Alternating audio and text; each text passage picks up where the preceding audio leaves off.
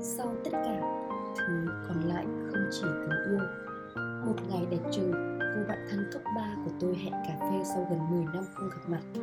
Cô bạn tôi có một cuộc hôn nhân không mấy tốt đẹp và tôi thực sự xót xa cho những lời chia sẻ nghẹn ngào đó. Tôi nghĩ về hôn nhân của tôi, của những người đồng trang lứa với tôi. Chúng tôi yêu nhau khoảng 3 năm trước khi quyết định tiến tới hôn nhân. Kết hôn rồi, tôi sinh con, chúng tôi sống riêng và mặc nhiên trở thành một gia đình nhỏ giữa cái xã hội hỗn loạn này. Cũng như những gia đình nhỏ khác, chúng tôi có tiếng cười, có hạnh phúc và có những lần cãi vã, khóc lóc, đau khổ. Sau những ngày sóng gió qua đi, khi có thể ngồi lại để tiếp nhấp một tách trà và rồi gõ những dòng chữ này, tôi mới nhận ra sau tất cả, thứ còn lại không chỉ là tình yêu. Có những người yêu nhau thắm thiết, họ dành những năm tháng tuổi trẻ của mình để ở cạnh nhau. Mỗi sớm mai thức dậy, chỉ cần thấy dòng tin nhắn ngọt ngào của ai kia, chỉ cần thấy ai kia mỉm cười hạnh phúc, thì dù ngày đó có mưa dầm u ám cũng trở thành ngày nắng tỏa. Anh chàng cầu hôn trong một buổi tối đủ nến và hoa, một chiếc nhẫn kim cương to ạch. Họ chụp ảnh cưới ở châu Âu, cùng dành những lời tuyệt mỹ cho nhau. Tuy nhiên, khi đã về chung một nhà, chỉ vài tháng sau, họ đưa ra lý do chỉ vỏn vẹn 5 chữ, không cùng quan điểm sống, hoặc cay đắng hơn là 2 chữ ngoại tình trên tờ giấy ly hôn.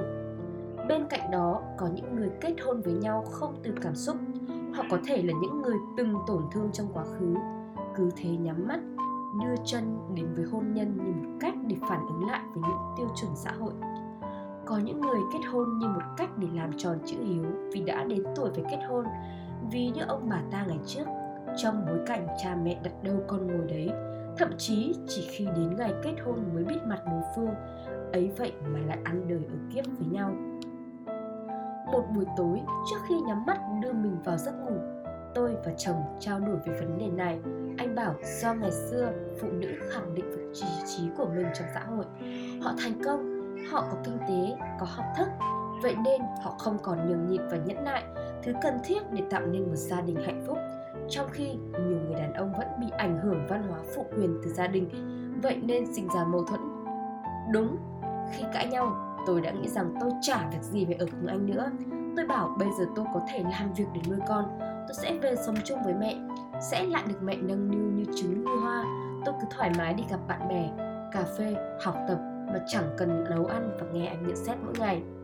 Tôi biết phụ nữ ngày nay kiên cường và mạnh mẽ, đứng ở góc nhìn xã hội, điều đó là đúng. Thế nhưng, dưới góc nhìn cá nhân mang hơi hướng nữ quyền của tôi, nguyên nhân để các cặp đôi tan vỡ đâu chỉ xuất phát từ việc phụ nữ không còn nhẫn nại. Ông bà ta ngày xưa kết hôn không hẳn vì tình yêu, nhưng họ vẫn ăn ở trọn đời với nhau. Ngoài nguyên nhân xã hội, phụ nữ không thể phản kháng lại thì còn lý do đơn giản hơn, đó là vì hợp nhau, vì có thể chấp nhận những khuyết điểm của đối phương. Nếu cha mẹ sắp xếp môn đăng hộ đối, hai gia đình cùng tầng lớp, hai người cùng quan điểm, cùng lối sống, thì chuyện nhẫn nhịn sẽ nhẹ nhàng hơn rất nhiều. Ngày nay, một khi chúng ta đặt bút ký tên vào tờ giấy đăng ký kết hôn, tức là chúng ta đã chấp nhận kết thúc tình yêu ở những năm tháng tuổi trẻ, chấp nhận bước vào cuộc sống hôn nhân mà ở đó có những thứ khác ngoài tình yêu. Trước khi kết hôn, tôi cứ tưởng tượng cuộc sống hôn nhân sẽ là mỗi tối được cuộn tròn trong vòng tay của chồng như một con mèo ngoan ngoãn.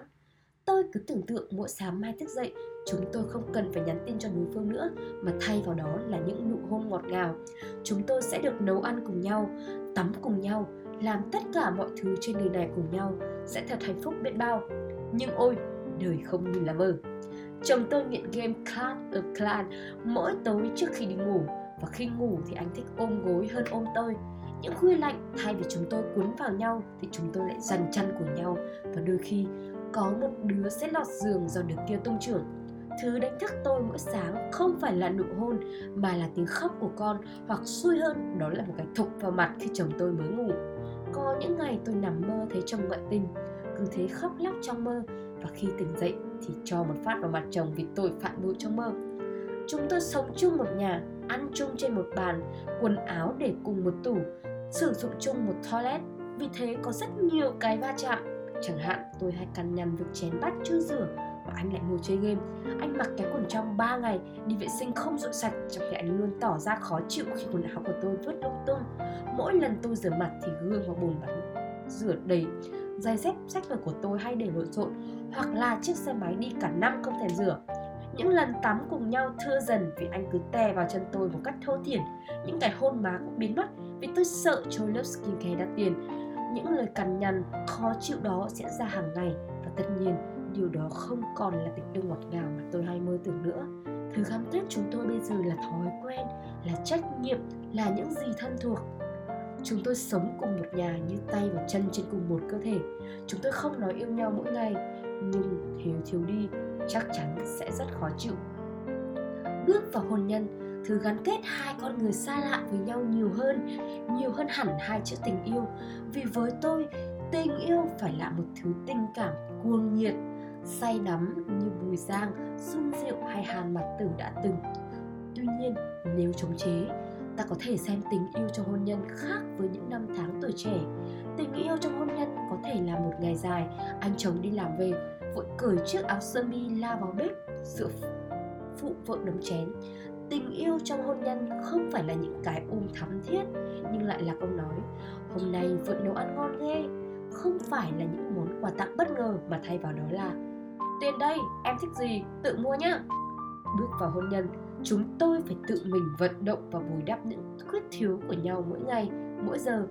Nếu bạn kết hôn chỉ vì yêu và nghĩ rằng mình không thể nào sống nếu thiếu người còn lại, thì sau hôn nhân, khi tình yêu cuồng nhiệt nó đã dần nguội lạnh, bạn loay hoay nhận ra thế giới quan của đối phương khác hoàn toàn với mình, bạn sẽ hụt hẫng rất nhiều đấy. Vậy đó, sau tất cả, thứ còn lại không chỉ là tình yêu đâu.